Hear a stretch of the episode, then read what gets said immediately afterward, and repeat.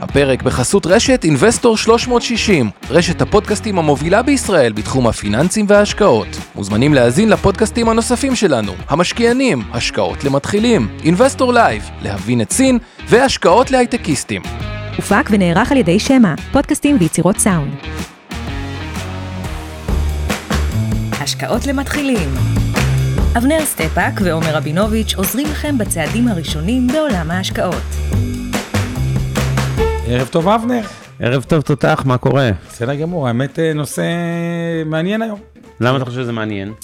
אני מסכים, אבל למה? אני רוצה להתחיל בסיפור. אה, יאללה. של מישהו מהמשפחה, אנחנו מדברים על השקעות פרטיות, ואני דווקא רוצה להתחיל מסיפור לא טוב. לא טוב, יאללה, תעשה לנו לא טוב, תתחיל משחור. אה, ככה, בן אדם בא, חסך קצת כסף בחייו, צעיר, דווקא משכורת גבוהה, משפחה רחוקה יותר של... לא משנה, לא אגיד מאיזה צד. וחסך 400 אלף שקלים, שזה סכום ראשוני. השקיע אצל בחור שנקרא ברמלי, אם אתה... אני זוכר את הפרשה, אה, כן. את הפרשה. נמחק לו כל הכסף, ומאז הוא בטראומה.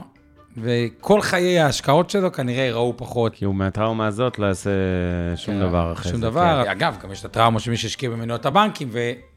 בשנות נמחק לו- ה-80, כן, צריך להזכיר, כי אנשים לא יודעים, מניות ולא רוצה להשקיע הבנקים, במניות אף פעם. זה זהו, אז מניות הבנקים זה לא דבר רע, היום אפילו דבר די טוב, הם עשו השנה תשואות יוצאות דופן, ובאופן כללי הבנקים במצב מצוין, לא לדאוג להם, הכל בסדר. אבל בשנות ה-80 הייתה אחת הפרשות החמורות בהיסטוריה של שוק ההון, זה נקרא ויסות מניות הבנקים. הבנקים בעצם שכנעו, זה בלשון עמידה, בלשון אה, המעטה, כמו שהמאפיה מסבירה לך שיותר כדאי שתקנה את המניות של הבנקים, אז זה, זה בגדול איך שהם פעלו. ואז למעשה אה, כמעט הכריחו לקוחות לקנות את המניות, היו נותנים להם אשראי אפילו כדי לקנות את המניות של הבנק עצמו, זאת אומרת, הלקוח בנק פועלים, דחפו לך את מניית בנק פועלים. המניות האלה עלו כל בוקר, בלי הפסקה. היה 365 יום בשנה, 220-30 ימי מסחר, וואלה, יומיים בשנה היו יורדות. והבועה הלכה והתנפחה, ואז היא התפוצצה. אנשים הפסידו דירות, רכבים, את כל הכסף שלהם, נקלעו לחובות. יפה. הייתה פרשה שהשאירה טראומה מטורפת על, שוב, דור ההורים, הסבים, תלוי מי רואה אותנו, אה, אה, אה. וכזה.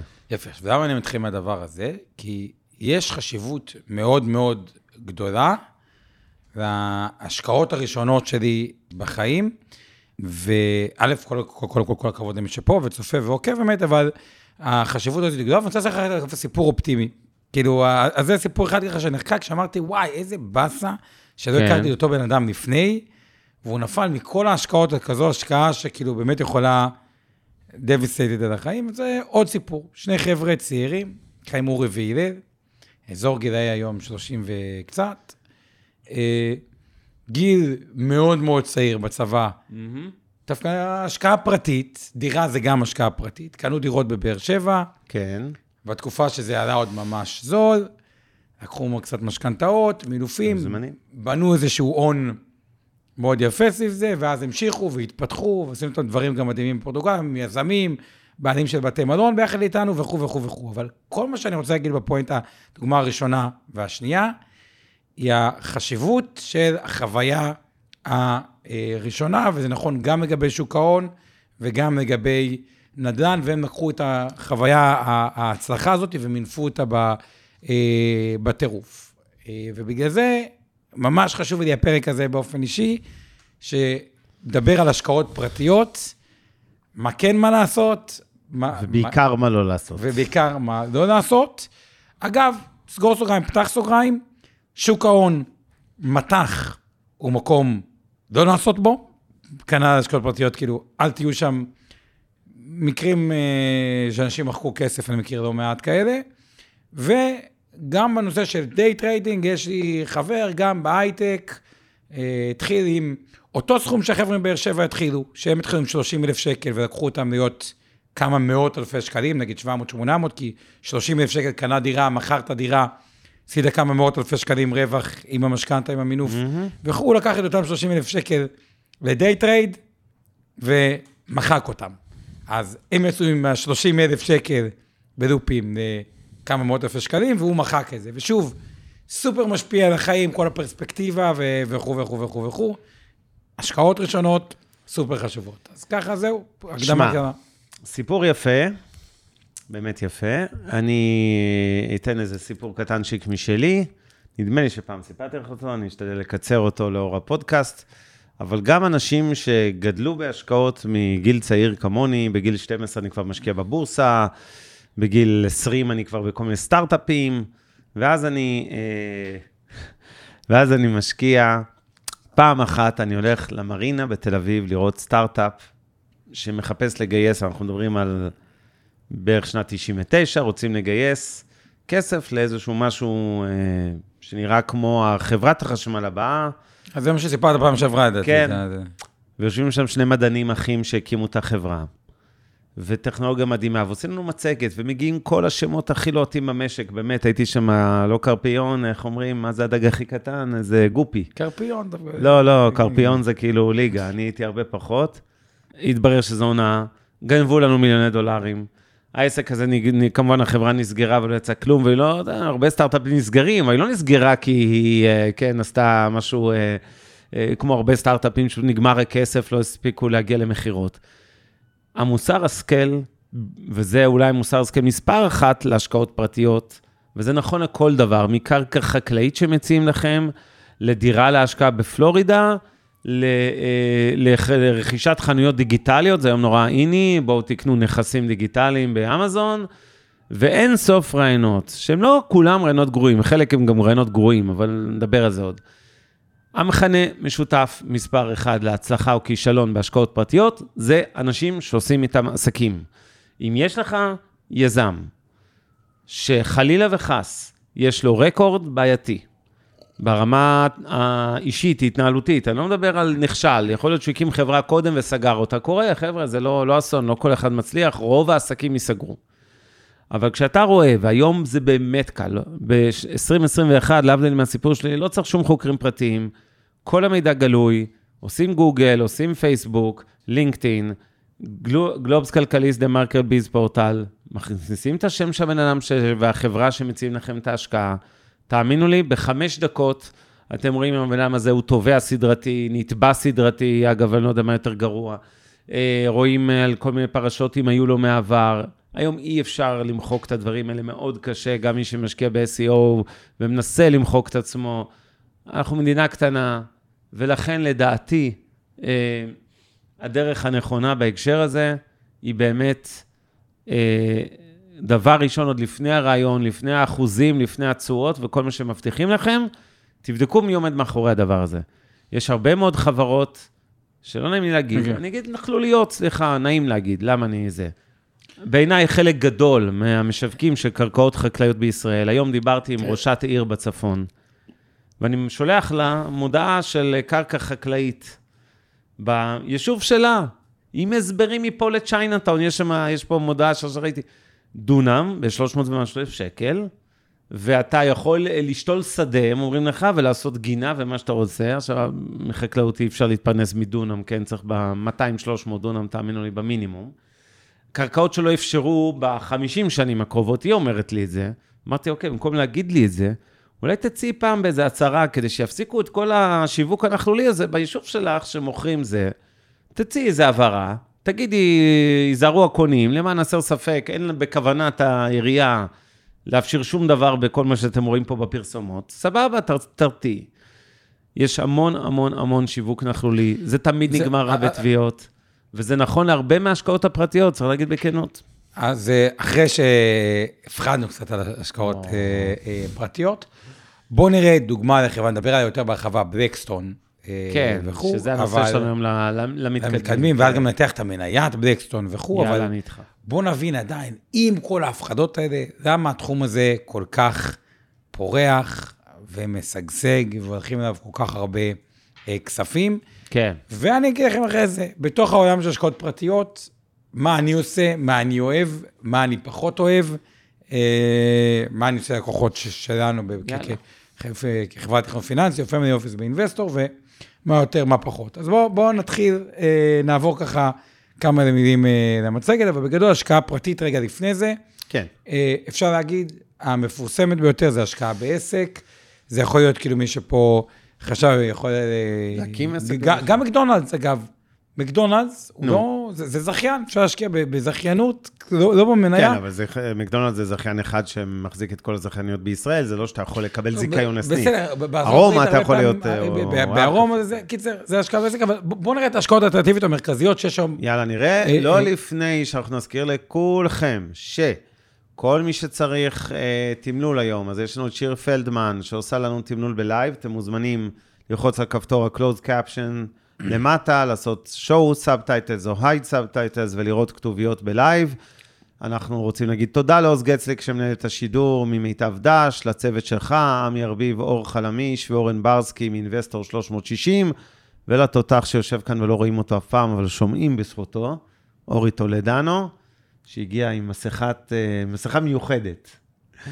אה, אנחנו כולנו היום באווירת קורונה, לא לדאוג, הכל טוב. אה, נאחל החלמה לכל הפצועים והפצועות, ובעיקר לפצועה, אה, כי יש הרבה חולי קורונה עכשיו, זה, זה, זה נהיה עולם קשה. טרנד חדש, אה? טרנד חדש, חבל על הזמן, הווריאנט ההודי הזה, אלוהים שישמור. בקיצור, אז uh, יש לנו את הפודקאסט, אתם מוזמנים להצטרף לפלטפורמה, לחפש אותנו בסטפאק רבינוביץ', או השקעות למתחילים, ובכל הפלטפורמות, ספוטיפיי, אפל, גוגל וכולי. ונראה לי שסיימתי את פרק התודות, אבל בכל זאת הערת אזהרה, למרות שאנחנו עוסקים בהשקעות פרטיות, כרגיל, כל מה שאנחנו עושים הערב הוא לא ייעוץ השקעות, לא תחליף לייעוץ השקעות.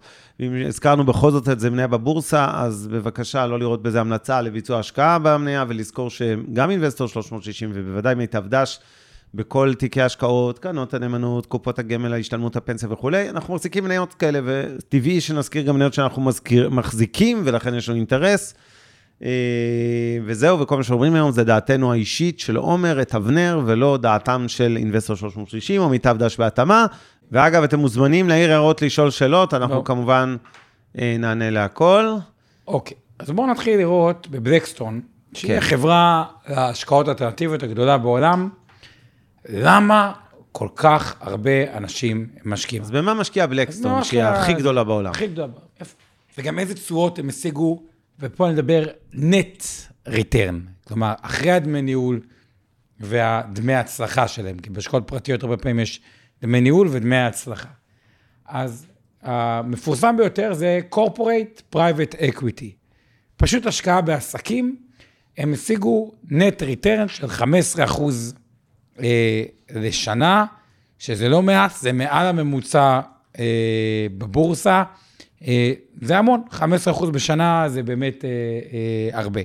אז ההשקעה השנייה שהיא מאוד פופולרית, היא real estate. עכשיו, אני לא מדבר פה real estate בהשקעות אלטרנטיביות, שזה בעצם כל מה שלא שכיר. אני לא מדבר פה עכשיו על קניית בית בפלורידה או קניית דירה בגבעתיים, אלא מדבר על פרויקטים של נדל"ן, multi family, שזה מקבץ דיור, shopping center או commercial center, או מרכז לוגיסטי, או, או, או כל תחום אחר, real estate, אה, בלקסטון אה, התחילו עם זה לעשות תשואה של 16 אחוז, net return from inception, שזה המון 16 אחוז לשנה.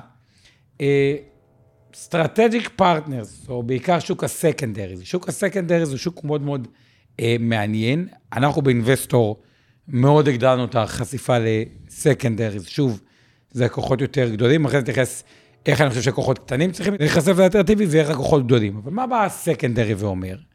ותחשבו על זה בצורה הבאה. היום חברה, בשביל שהיא תהיה בשלה, בשביל להיכנס לבורסה, בדרך כלל כמה שנים הייתי אומר שהיא צריכה? לפעמים 10, 12, 13 ברוב שנה. המקרים לפחות עשור, כן. כלומר, חמש שנים ראשונות זה שהעסק לא ייעלם, חמש שנים אחרי זה שהוא יתעצב, ייבנה, יבנה הנהלה וכו'. נגיד, מסתכל על עצמי בחוויה האישית שלי, אנחנו עסק, נקרא לו בין אה, שש שנים, התחיל אה, אני, אורן אה, וכן, היה מאוד קטן.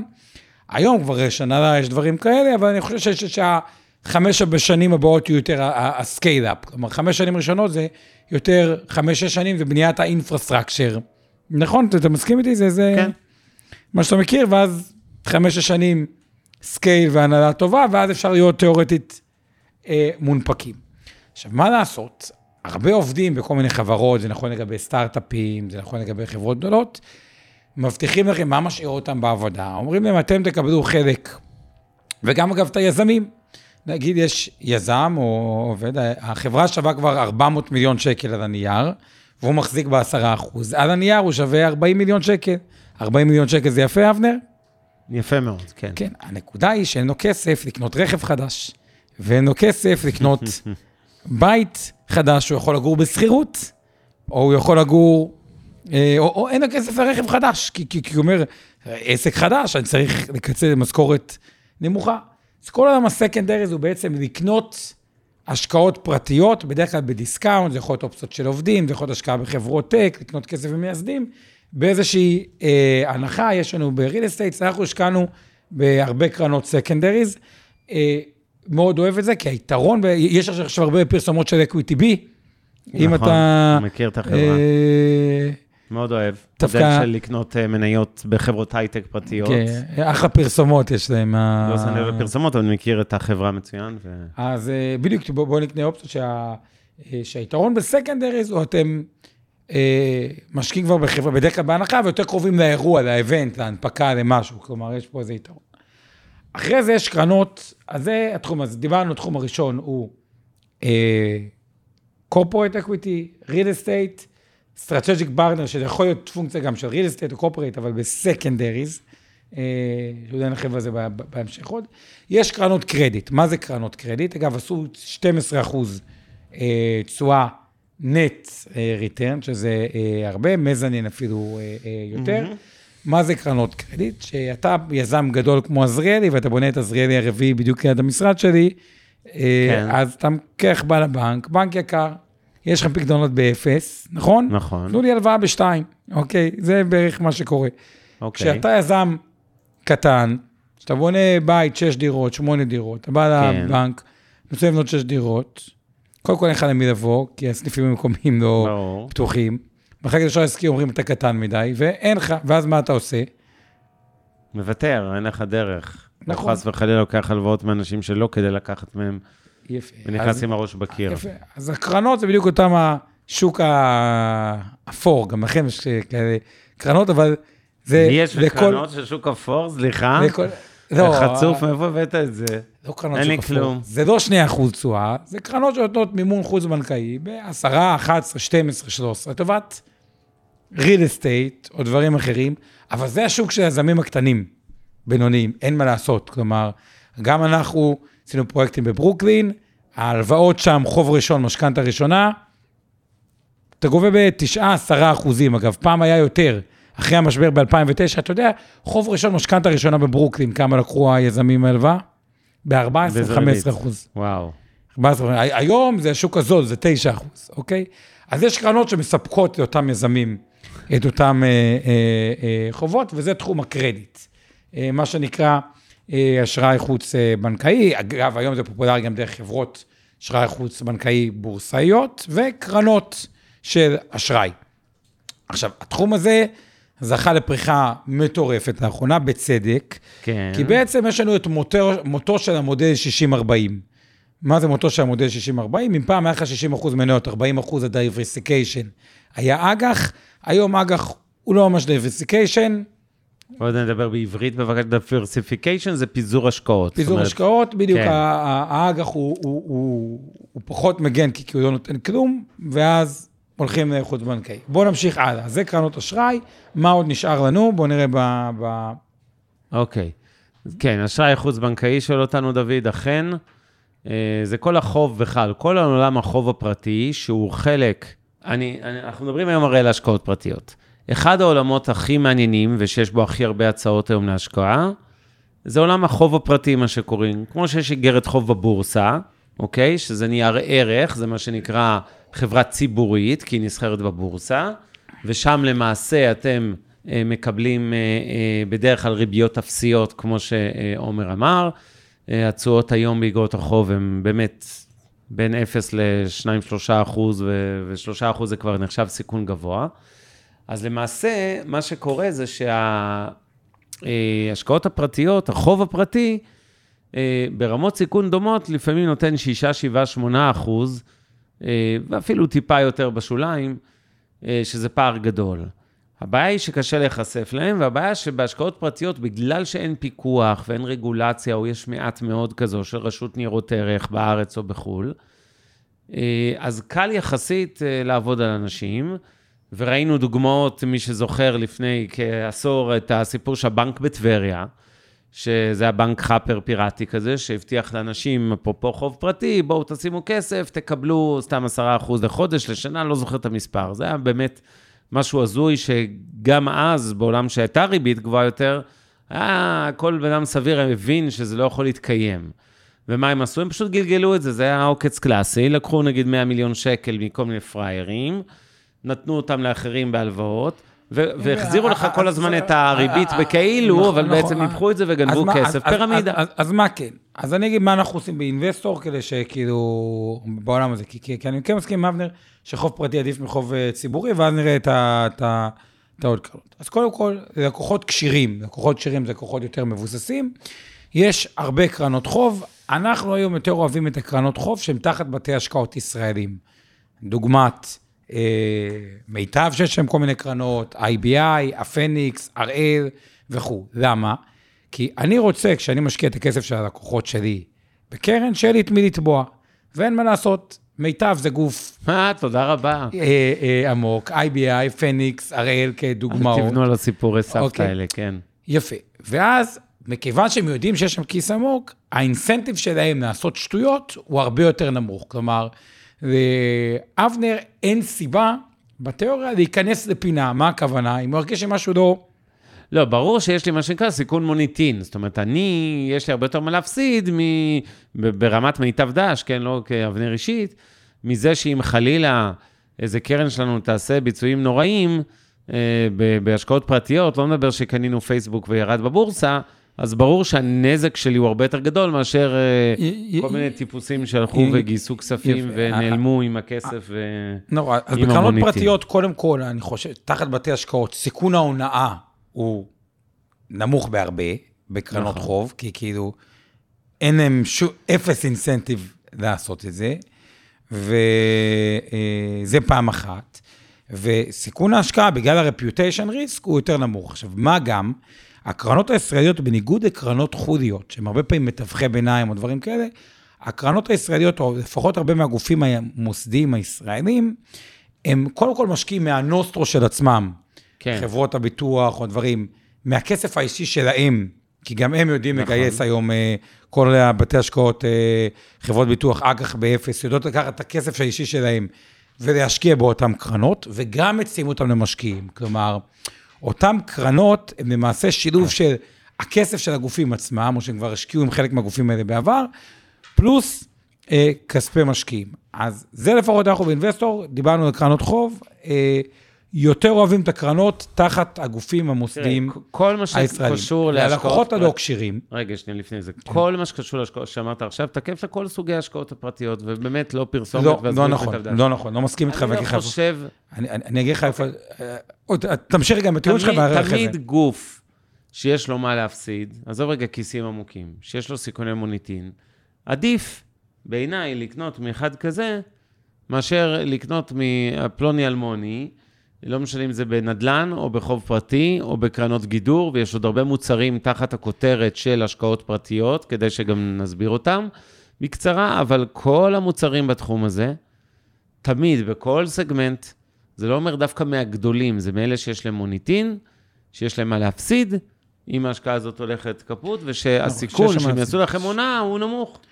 יפה, נכון. עכשיו, דווקא בהשקעות, אז, אז דיברנו על השקעות חוב פרטי, עכשיו, לקוחות לא כשירים, ואז אני אגיד למה אני לא מסכים איתך, אגב, בהשקעות בנדל"ן ישירות. יאללה. למה אני לא תמיד אוהב את ההשקעות של אה, בתי השקעות, וכאילו, אני... בסדר, בסדר, אני מדבר... לא, אני אני אגיד מה זה, אבל בהשקעות אוקיי. חוב, החוב, בשביל לעשות בו אה, אותו כמו שצריך, צריך סדר, ארגון, נהלים, כל הדברים שיש למוסדיים. כלומר, סדר, ארגון, נהלים, הון עצמי, כאילו בדיוק כל הדברים שאתם מחפשים בעולמות של חוב, מומחיות רבת שנים, השקיעו מלא כסף בקרנות חוב בעולם, בפנסיות גמל השתלמות, כן. וגם עולם של מומחיות עמוקה. אחרי זה, אה, אנחנו עוברים לעולם של לקוח כשיר זה מעל 8 מיליון כן, שקלים. מוטי, בדיוק, שואלים אותנו. יש כמה מבחנים, אבל הסיפור העיקרי כן, זה שצריך 8 להיות... מיליון שקלים. או 5 שמונה מיליון ומעל. הכנסה מסוימת. בדיוק, או והכנסה של- חמש- חמישה מיליון והכנסה של גבוהה. מעל מיליון שקל בשנה. של מיליון מעל וחצי. מיליון, אוקיי. בקיצור, זה אחוז קטן כמובן מאוכלוסייה. כל מי שלא. כשיר, אז יש יותר את העולמות של ה-P2P, שזה היום הגופים כמו B2B, טריה. אה, וכו'. בלנדר. אה, בלנדר, אה, נכון, אני חושב שה... לא, נכון, זה, זה השלושה המרכזיים, אולי אני עושה פה עוול אה, למישהו. בחו"ל? פגאיה ואלמנל דובי עושים, ו-IBI, CCF, אבל לא, לא, זה לא, peer to זה peer זה אחר. קשרים, זה קשרים, קשרים, קשרים. אוקיי, בסדר. לא, לא, קרנות קשרים יש הרבה. שם קוד, דוגמה. קרנות כן. קשירים יש הרבה. מהבחינה הזאת, לנו יש אוקיי. מודל דירוג פנימי שלנו, אבל יש הרבה קרנות חוב פרטיות. ללא קשירים, מה יש לנו? יש לנו את טריה, B2B ובלנדר. אוקיי. הבעיה שמה, ואני אגיד לכם באיזה שימוש אנחנו עושים שם שימוש ומתי לא. הבעיה בטריה, בלנדר ו-B2B, מתחילה קודם כל בתשואה. התשואה היא בסוף, בסוף, בסוף, בסוף, אזור הארבע, אוקיי? זה אחרי היום המס. המצב אחרי מה- אחרי מה, כן, לא, אחרי מס. אחרי מס ארבע, ואחרי... בדיוק. אה, כתב פה מוטי ארבע, בדיוק. כשרוב האנשים, כשהם נכנסו לזה, הציפייה הייתה. חמש, שש, כאילו, אזורים כאלה. אוקיי. תכלס, טוב, ארבע זה יותר טוב מאפס, אבל הבעיה יפה. זה באיזה רמת שנייה, סיכון השיגו. את הארבע יפה. הזה. אז כן. איך, עכשיו, מה אנחנו באינבסטור הרבה פעמים כן אוהבים? לעשות, כותב פה מוטי באמת אה, אה, אה, ארבע. עכשיו, אני לא נכנס מי יותר טוב, טריה, ארבעה. B2B ו- ו- ובלנדר, אנחנו באינבסטור בגישת אה, הפיזור, אוקיי? אז סבבה לפזר. אני חושב ש-4 אחוז, התשואה האבסולוטית, יש מה שנקרא relative return ו-absolute return. 4 אחוז אבסולוטית, נמוך מדי לרוב המשקיעים שלנו. אז איזה כן שימוש אנחנו עדיין עושים? כל מיני אנשים שרוצים פוליסת חיסכון, או יש שם קרן השתלמות וכו', יכולים לקחת מינוף באחוז אחד, ואז לשים את זה ב-B2B, טריה, בלנדר, שם קוד, באיזשהו פער ריביות. בין האחוז מסוים. שלוויתם לבין נגיד אז- 4 אחוז שקיבלתם. אז כן. סך הכל זה נחמד, כי מקבלים איזה 4-5 אחוז בקרן השתלמות, בואו נקרא לקרן השתלמות 4, שנים האחרונות היה קצת יותר, אבל לונג טרם 4, לקחו מינוף באחוז, שמו את זה בפתרונות שקריים אה, וכו'. אז אני קורא לזה, זה פתרון, לדעתי, פחות טוב מקרנות המוסדיים, אבל קרנות המוסדיים פתוחות ללקוחות. כשירים, כן. אבל לקוחות הלא כשירים זה בהחלט פתרון ראוי, אה, ועדיין אני מעדיף אותו מהרבה מאוד אג"חים, כלומר, אני לא בטוח שאני לוקח כל מיני אג"חים היום של אה, אלבר. אוקיי, אלבר זה חברת ליסינג, תפעולי, לא יודע מה יהיה עם הליסינג תפעולי בעוד חמש שנים, היא נותנת הרבה פחות מביטריה, שזה חוב ראשון מגובה נדל"ן, LTV 50 אחוז. כלומר, הבעיה הבסיסית בסיסית באג"ח בישראל, השקלי, אני אפילו לא מדבר על אחוז, היא פשוט יש עודף כסף. היום המוסדים מקבלים 20 מיליארד שקל מדי חודש, שזה מספר מטורף. אני חושב שזה המספר הנכון, אה, 20 מיליארד אה, אה, שקל. הפרשות, נשמע לי די סביר, כן. חלקו הולך לאג"ח, הגדול, לא, יש קצת אובר. פחות, אבל בסדר, כן. אה, לא בטוח, כסף חישוב, יש לך... לא, לא, לא אכנס לכל ה... תחשוב במספר, תראה, בכלל, כל- בוא זה- נעשה סדר רגע. כל הרעיון הזה, אה, אני אגיד ככה, אנחנו כרגיל אה, נתנו קודם את הערת אזהרה, אז אני אחזור לניואנס אחד, כי זה חשוב. לא באנו להמליץ לא על טריה, לא על בלנדר, לא על אף אחד. זה אופציה תיאורטית אחת, זה לבוא לקחת אה, הלוואה מקרן השתלמות ולשים את זה באזורי פיר טו פיר. יש כאלה שלוקחים הלוואות מקרנות השתלמות להשקעה בכלל במניות, כי הם חושבים שזה יעשה להם יותר, נכון, ולאורך נכון. זמן זה עושה יותר, נכון. אבל זה רמת סיכון כמובן יותר גבוהה. פחות חשוב רגע הפתרון. בואו נדבר על ה, באמת העניין הזה של אה, אה, אה, אותן השקעות, אה, נקרא לזה פרטיות, למשקיעים שהם לא כשרים. אז נתנו דוגמאות של ה peer to peer, נתנו דוגמאות שליליות של הקרקעות החקלאיות של לא, לג... לא לגעת ולא אז, להתקרב. אה, אה, יש את כל עולם הנדל"ן, שם משמיצים מה, לאנשים דירות. אבל כן. בגדול ה basic, ה basic, basic, basic באלטרנטיבי, שזה כמעט כל הלקוחות שלנו יש, כן, הכשירים, קרנות אשראי, דגש על מוסדיים היום, פעם נתתי לזה פחות חשיבות.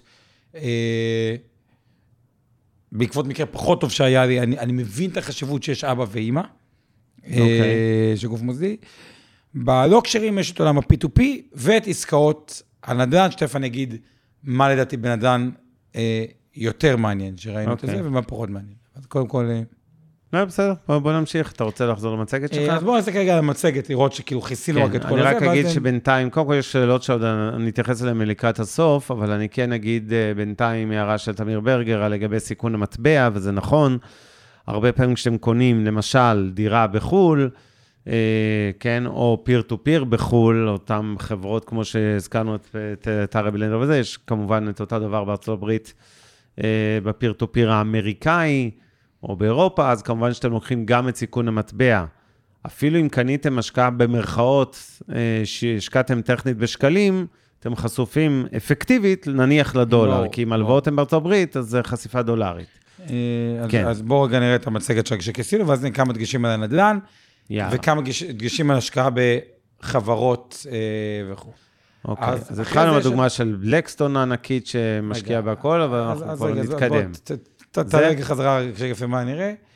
אה, יש tactical opportunities, אוקיי, שזה לא ניכנס אחרי קרדיט, כאילו, אה, לא זה רלוונטי, כן, טקטיות, אה. זה לא מאוד מדי, ו-edge fund, בקרנות גידור. קודם כל מילה שאני צריך להסביר לאנשים מה זה קרנות גידור, כי תזכור עם מי אנחנו מדברים, לא כולם יודעים מה זה, ואז אני אצטרף לדעתך לגבי ה...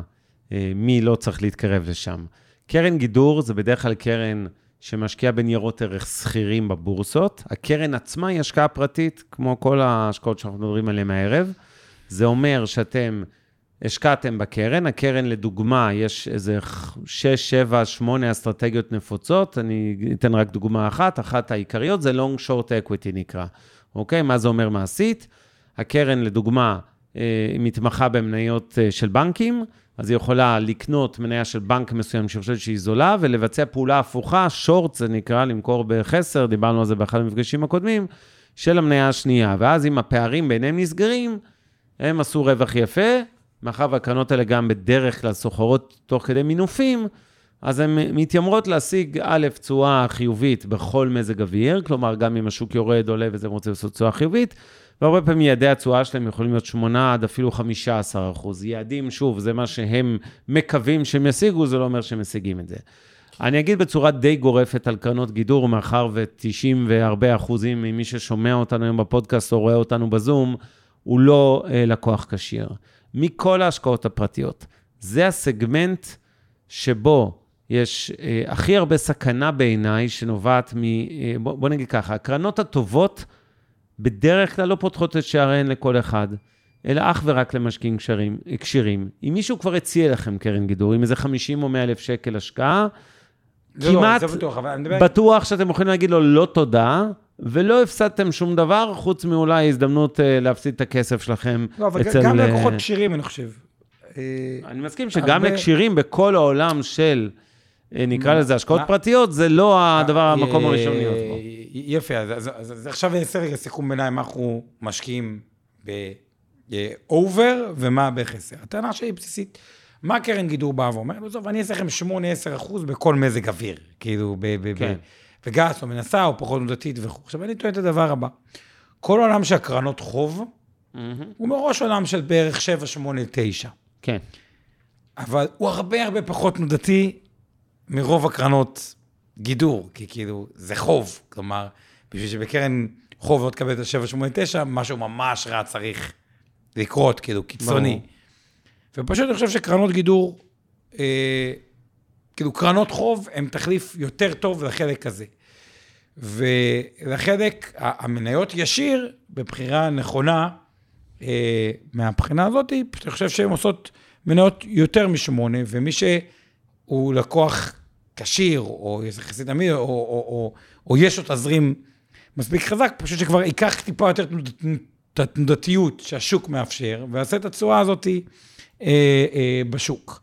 אז אנחנו בגדול באינבסטור מאוד אוהבים את הנושא של אה, LBO.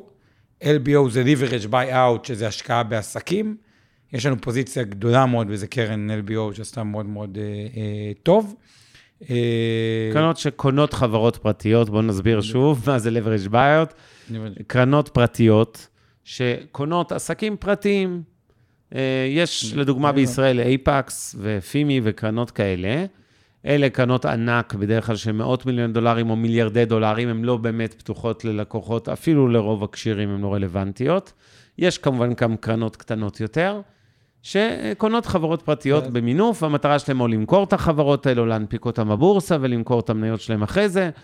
אה, אני רק רוצה לחזור, כי שואלים אותנו שוב ושוב על אה, לקוח כשיר, לא ניכנס להגדרה מדויקת, אבל בגדול, לקוח כשיר, הסטנדרט הוא שצריך להיות לכם 8 מיליון שקל בנכסים נזילים, זה לא הדירה שאתם גרים בה, אלא אה, זה השווי הנכסי.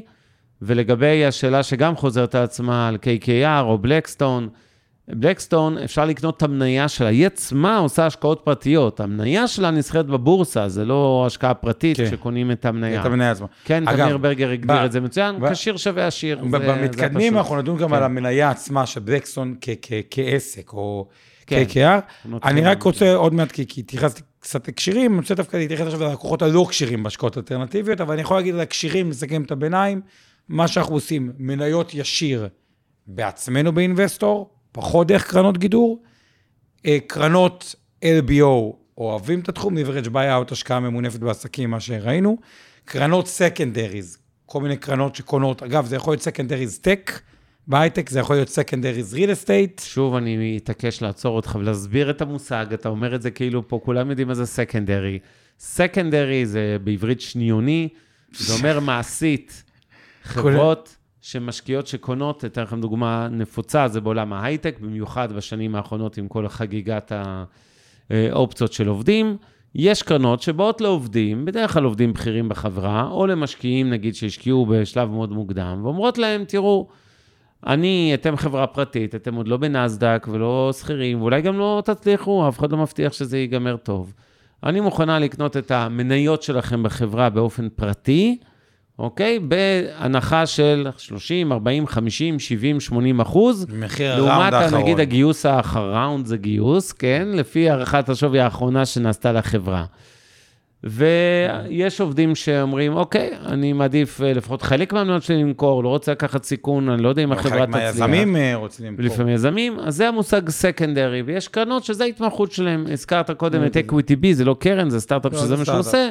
מאפשר לאנשים מעין פלטפורמה, מעין בורסה במרכאות לקניית מניות בחברות פרטיות, אז יש גם כאלה. כן, אז, אז זה תחום נוסף שאנחנו כאילו אוהבים, קרנות קרדיט ו-real estate. עכשיו, קרנות קרדיט זה קרנות חוב, חוב, זה אותו אוקיי, חוב חוב, פרטי כן. שהזכרנו קודם, נכון. שזה אומר, דיברנו על דיבר- אגרות חוב. קונצרניות בבורסה, אז חוב פרטי זה השקעות. פרטיות, הלוואות פרטיות לעסקים, לאנשים פרטיים, נתנו דוגמאות מישראל ומחו"ל, כן. נכון, אז אנחנו אוהבים יותר, אה, יותר עם הקרנות הטיה אה, בנדל"ן, אבל, אבל- לא רק, קרנות עם עובדים אוקיי. מסוימים, ויש לנו את הנושא של real estate. עכשיו, real estate הוא מעניין ואני טיפה אתעכב עליו, כי הוא פתוח גם מה למשקיעים זה real estate? נדל"ן, אוקיי? ירושה אמיתית? אה, נדל"ן. אה, אוקיי. אז אה, שהוא פתוח גם ללקוחות, אתה עוד מורה לאנגלית, אני אומר לך, אתה לא במקצוע הנכון. גם ללקוחות כשירים וגם ללקוחות אה, לא כשירים. כלומר, נדל"ן הוא רלוונטי לכולם, אה, ואני יכול להגיד בתוך נדל"ן, מה אנחנו יותר אה, אה, אוהבים ולמה, אבל לפני זה, אבנר, אם אתה רוצה להגיד משהו, ניתן לך... אה, קודם כל, אני, אני חושב שבכל עולם ההשקעות הפרטיות, כל עולם, בכותרת, שוב, תמיד צריך לבדוק פרטנית, אבל עולם החוב הפרטי הוא העולם היותר מעניין היום, כמובן, אה, יותר מעניין בהשוואה לקרנות הון סיכון, קרנות private equity, שרובכם ממילא לא תוכלו להשקיע בכאלה, כי הן פשוט לא פתוחות. אה, יותר מעניין מקרנות גידור, פי אלף יותר מעניין מכל מיני קרקעות חקלאיות, או לקנות איזה דירה אה, בפלורידה. אני קודם כל לא מסתכל מסכים, היום... לקנות דירה בפלורידה אז זה יכול... בסדר, אתה לא מסכים, אני חושב. שקרנות קרנות נדל"ן, להבדיל מהשקעה ישירה בנדל"ן, אני חושב שזה כן מעניין.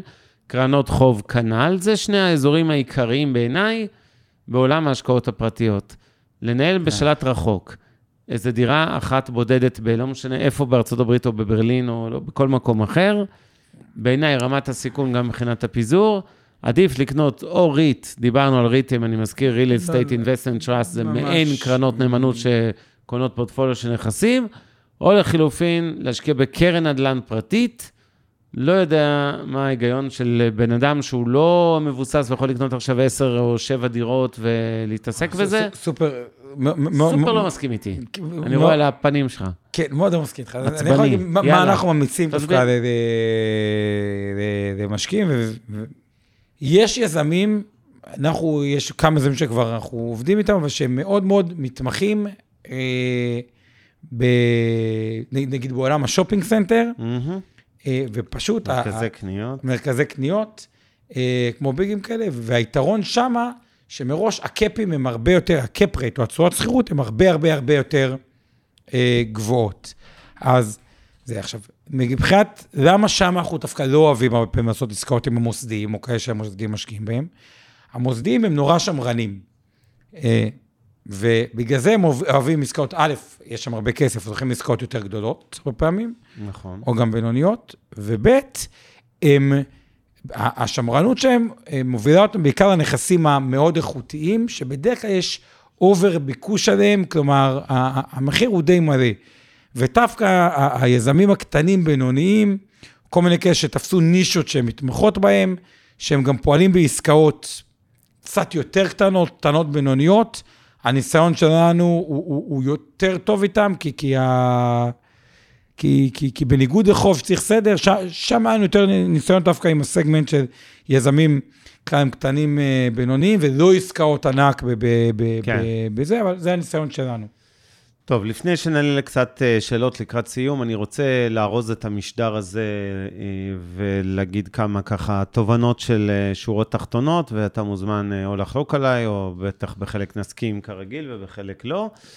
ואני אגיד ככה, לגבי השקעות פרטיות, יש הרבה מאוד סוגים. החל מלהקים עסק פרטי או להשקיע, להיות שותף בעסק פרטי, זה לא יכול להיות סטארט-אפ, זה יכול להיות בכל תחום, זה יכול להיות חנות לאביזרי רכב, זה יכול להיות מכון יופי, זה לא חשוב. זה דוגמה אחת, יש נדל"ן, יש קרנות גידור, קרנות private equity, מה שנקרא, שקונות חברות פרטיות, קרנות הון סיכון, קרנות secondary, הסברנו שקונות מניות של אה, חברות פרטיות בהייטק, אה, קרנות אה, חוב למיניהן, מכל העולמות האלה, וכמובן קרקעות חקלאיות, ומה שקוראים היום נכסים דיגיטליים, או אה, נדמה לי תמיר שם העיר בצדק, לזה נדל"ן דיגיטלי, רוצים לומר, כן, חנויות באמזון, הדברים האלה. בגדול, בתחום הזה, 80-90 אחוז מההשקעות יהיו בדיעבד השקעות גרועות או בינוניות. אני חושב שמכל עולם ההשקעות הפרטיות, שני התחומים שצריכים לעניין אתכם זה עולם החוב הפרטי ועולם הנדל"ן. כל היתר לא הייתי נוגע, וכשאומרים נדל"ן, שוב, לא קרקעות חקלאיות. שמעתם כבר, לא אחזור, יש לנו קצת מחלוקת לגבי נדל"ן, איך להשקיע בזה, זה לא נורא חשוב אם קניתם בסוף דירה ספציפית, או השקעתם אה, דרך ריט או קרן השקעות, כמו שאני מציע, זה, זה לא אסון איך שזה יקרה, את הדעות השונות ששנינו כבר שמעתם, לא נחזור עליהן. בגדול, הדבר הכי חשוב בעיניי, בתור בסיס, זה תנאי הכרחי, אבל לא מספיק, כשאתם באים לבחון השקעות פרטיות, והרשת מלאה בהצעות כאלה, ואתם מקבלים uh, פרסומות ומתורגתים בפייסבוק וברשתות, כי הקלקתם על איזה משהו. בסוף, בסוף, בסוף, הדבר הכי חשוב, עוד לפני המספרים והצעות וזה, זה מי עומד מאחורי הדבר הזה. האם זה בן אדם או חברה, צריך לבדוק גם את האדם, גם את החברה, אמינים, לא אמינים, מה המוניטין שלהם, אם יש להם מה להפסיד. הזכירו פה קודם את פישמן, לינור הזכירה בצדק כביכול, שכאילו היה לו, במקור הוא התחיל כבית השקעות, לפני שהוא הסתבך, ואז הייתה לו הסתבכות עם קרן רונית בשנות ה-80, קרן נאמנות ענקית שכמעט פשטה רגל, והיו לו הרבה מאוד uh, סדרה של הסתבכויות, רק ההבדל הוא, uh, לינור, שכשהוא הסתבך עם הבית השקעות, אז הוא באמת הפסיק לנהל לאנשים כסף ונהיה איש עסקים. בתור איש עסקים, היו לו שנים מעולות, ואחרי זה שנים נוראיות, ובסוף הוא הגיע למה שהגיע, כמו שכולנו זוכרים, לפני לא הרבה שנים, פשיטת רגל וכולי. בסופו של דבר, היום יש מודיעין גלוי על כל בן אדם, ברשתות החברתיות, בפייסבוק, בגוגל, בכל גלובס כלכליסט דה מרקר, תאמינו לי, אפשר לראות את הפסקי דין, אפשר לראות כתבות מהעבר. אני חושב שבהחלט, עדיף להשקיע במוצרים שגופים סבירים ומעלה שמוכרים, שיש להם מה להפסיד, ולא כל מיני, סליחה שאני אומר את זה, שרלטנים, ויש הרבה כאלה. נתתי דוגמה ששם זה חגיגה של שרלטנות, זה הקרקעות החקלאיות, אבל זה לא התחום היחיד. אה, וצריך נורא להיזהר, לא להתפתות כמאמר אה, רפי גינת, נכון. קולבוטק, מי שזוכר. אה, את התוכנית הזאת, לא לעסקאות, להתפתות לעסקאות מפוקפקות בשטח. ולצערי, בעולם של השקעות פרטיות יש הרבה מאוד עסקאות מפוקפקות. ובאופן כללי, שנייה, רק אני אסיים, אני חושב שלא תפסידו יותר מדי, גם אם לא תשקיעו בהשקעות פרטיות. ויהיה לכם את הכל שכיר בבורסות, בין אם זה במניות, איגרות חוב או אה, אפיקים אחרים. ואני מזכיר שלרובכם יש ממילא השקעות פרטיות בקופות הגמל, הפנסיה וההשתלמות אה, במסגרת הגופים המוסדיים שמשקיעים עבורכם, כמונו ואחרים, כן, גם אנחנו, במסלול הכללי שלנו, יש איזה 20-30 אחוז של השקעות כאלה, אלטרנטיביות פרטיות. זה יכול להיות להשקיע באיזה כביש 6, זה יכול להיות אה, נדל"ן, זה יכול להיות הון סיכון וכולי וכולי, וכמובן חוב פרטי, כמו שהזכרתי. כלומר, זה לא שאם לא תתפתו נכון. לאיזו אה, עסקה. ספציפית, אין לכם. ויש לו דבר אחרון להגיד, ואני אה, חותך את עצמי, וזה הנושא של נזילות. זה גם סיכון שצריך לזכור. מניות, אגרות חוב, כל דבר שהוא שכיר בבורסה, יש לו יתרון אחד, הוא שכיר בבורסה. אפשר לקום בבוקר למכור, גם אם בהפסד, אפשר, צריך את הכסף. גם התכוונתם להשקיע טווח ארוך, ופתאום חלילה הייתם צריכים, יש סיבת הכסף, אז סבבה. קרה, הסתדר. אה, אה, בהשקעות פרטיות, אתם לפעמים נתקעים, ויש לא מעט השקעות שנגמרות גם באפס, זאת אומרת, אה, במינוס אה, 100 אחוז, בדיוק, אה, ולכל הפחות חוסר נזילות. אני מצטרף לאבנר, איפה שיש מוסדי, או אגב, גם עולם ה family office והחברות תכנון פיננסי, מסכים איתך. הדברים האלה. אם אתם משקיעים במשהו, או דרך family office, מה היתרון כאילו בהשקיע דרך family office, אני רואה? כי יש לו reputation risk. אם אני היום, אני לא אומר שבכל השקעה שאני אעשה למשקיעים שלי, אני בהכרח יצליח, אבל אני לא מצליח, זה חתיכת כאב ראש רציני, ולקוח, גם אם הוא השקיע אצלי, סתם דוגמה, 10 מיליון, ועשיתי לו השקעה לא טובה ב-100 אלף דולר, יכול לעזוב אותי על כל העשרה מיליון. אז מראש עולם ה family, יש לו גם יותר להפסיד, כמובן שהם מוסדיים, ואם אתם רוצים ללכת בעצמכם להשקעה פרטית, אז תשאלו אותם. יש מוסדי שהשקיע, יש איזשהו family office מוכר, או חברת תכנון פיננסי שהשקיע אצלכם, אפשר לדבר איתו. אם אין לא מוסדי ולא family office, אז פחות טוב. כאילו, לא יקרה כן. כלום עם זה. ועוד דבר, מי שלא רוצה השקעות פרטיות ועדיין רוצה תשואות טובות, מה שאבנר אמר, עולם המניות הוא בהחלט עולם טוב, שם יש ריסק מנטלי, שהוא למכור, כלומר, אם אנחנו לא רוצים השקעות אלטרנטיביות, ובאג"ח אין כלום, זה משאיר אותנו עם 100% מניות.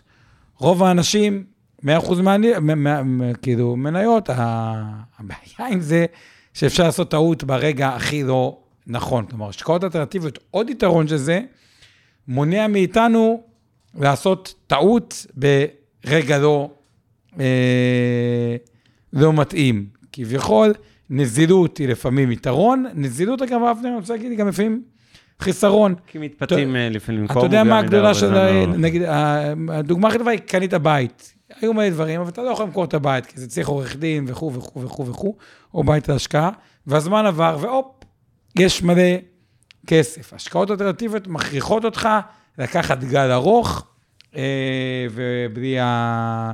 ולא להיכנס ללופ הפסיכולוגי של למכור הכל כי הגיעה קורונה.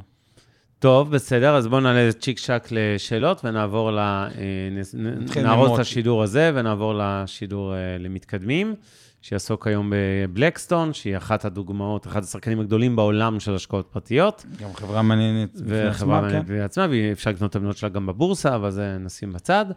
כרגיל זו לא תהיה המלצה. אז קודם כל, ברק שואל לגבי מה זה אגודת אשראי. המושג אגודת אשראי, למיטב ידיעתי, נולד באירופה, אה, במשטרים טיפה יותר, אה, נקרא לזה סוציאליסטים כלכלית. זה בעצם בא ואמר קואופרטיב כזה, שאין לו, זה לא חברה אחת עם בעל הבית אחד או קומץ, אלא בעצם קבוצה של אנשים שמלווה לאנשים אחרים, אז אה, קבוצה אחת מפקידה כסף באותה אגודת אשראי, ולצורך העניין מקבלת ריבית של 3%, ומישהו, והבנק הזה, או אגודת האשראי, ליתר דיוק כאילו בנק, מלווה את זה הלאה. קצת מזכיר את הפיר טו פיר של היום, רק בעולם של לפני 100 שנה.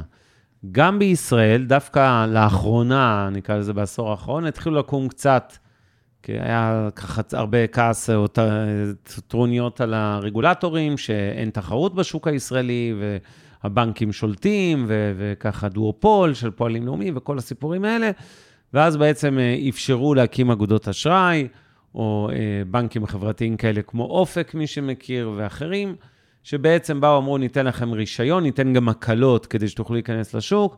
בשיא הכנות, אני לא רוצה להרחיב, כי אנחנו קצרים בזמן.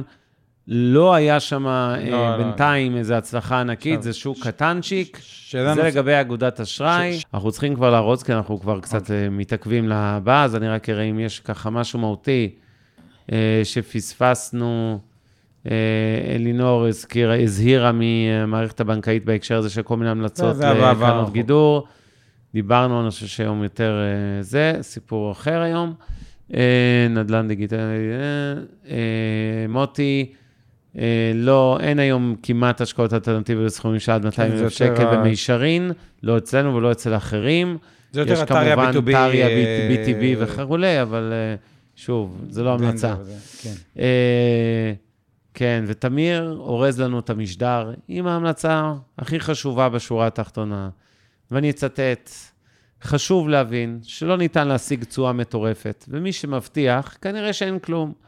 If it sounds too good to be true, זה כנראה לא true. כן, למרות שאני לא לגמרי מספיק, כי עובדה, אתה לא מספיק? אני אגיד לך למה אני לא מסכים איתך. כי אני עשיתי הליכה עם איזה בן אדם, אה, לא אגיד עכשיו אה, את כן, שמו, יושב פה לידי, כן. שאמר לי, תשמע, היו שתי בנות שהיה להן איזה חלום, אה, לא שתי. יזמיות, והציעו לקנות אותן, בסוף החליט להשקיע אותן. ווואלה, עשה פי, לא יודע כמה על הכסף, אבל לא פי שתיים על הכסף, אלא פי... נו. אז מה. הפואנטה? לא הבנתי.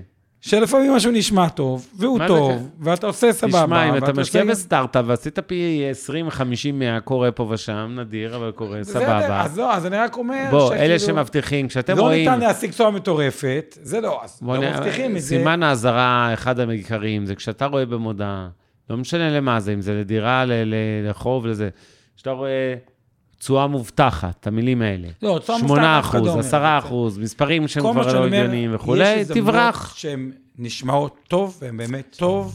מעוניינים ללמוד יותר על עולם ההשקעות? האזינו לפודקאסטים נוספים שלנו. המשקיענים, אבנר סטפאק ועומר רבינוביץ' בתוכנית אקטואלית עם כל מה שחם בעולם ההשקעות. Investor 360 Live, אורן ברסקי ועומר רבינוביץ' מארחים את בכירי שוק ההון ומבינים את הטרנדים החשובים לשנים הקרובות. להבין את סין עם יובל ויינרב, עם כל מה שרציתם לדעת על הענקית מהמזרח. השקעות להייטקיסטים עם צח איציק, שיבנה איתכם תוכנית כלכלית להגשמת החלומות שלכם, והפודקאסט ההשקעות למתחילים, לכל מי שעושה את צעדיו הראשונים בעולם ההשקעות.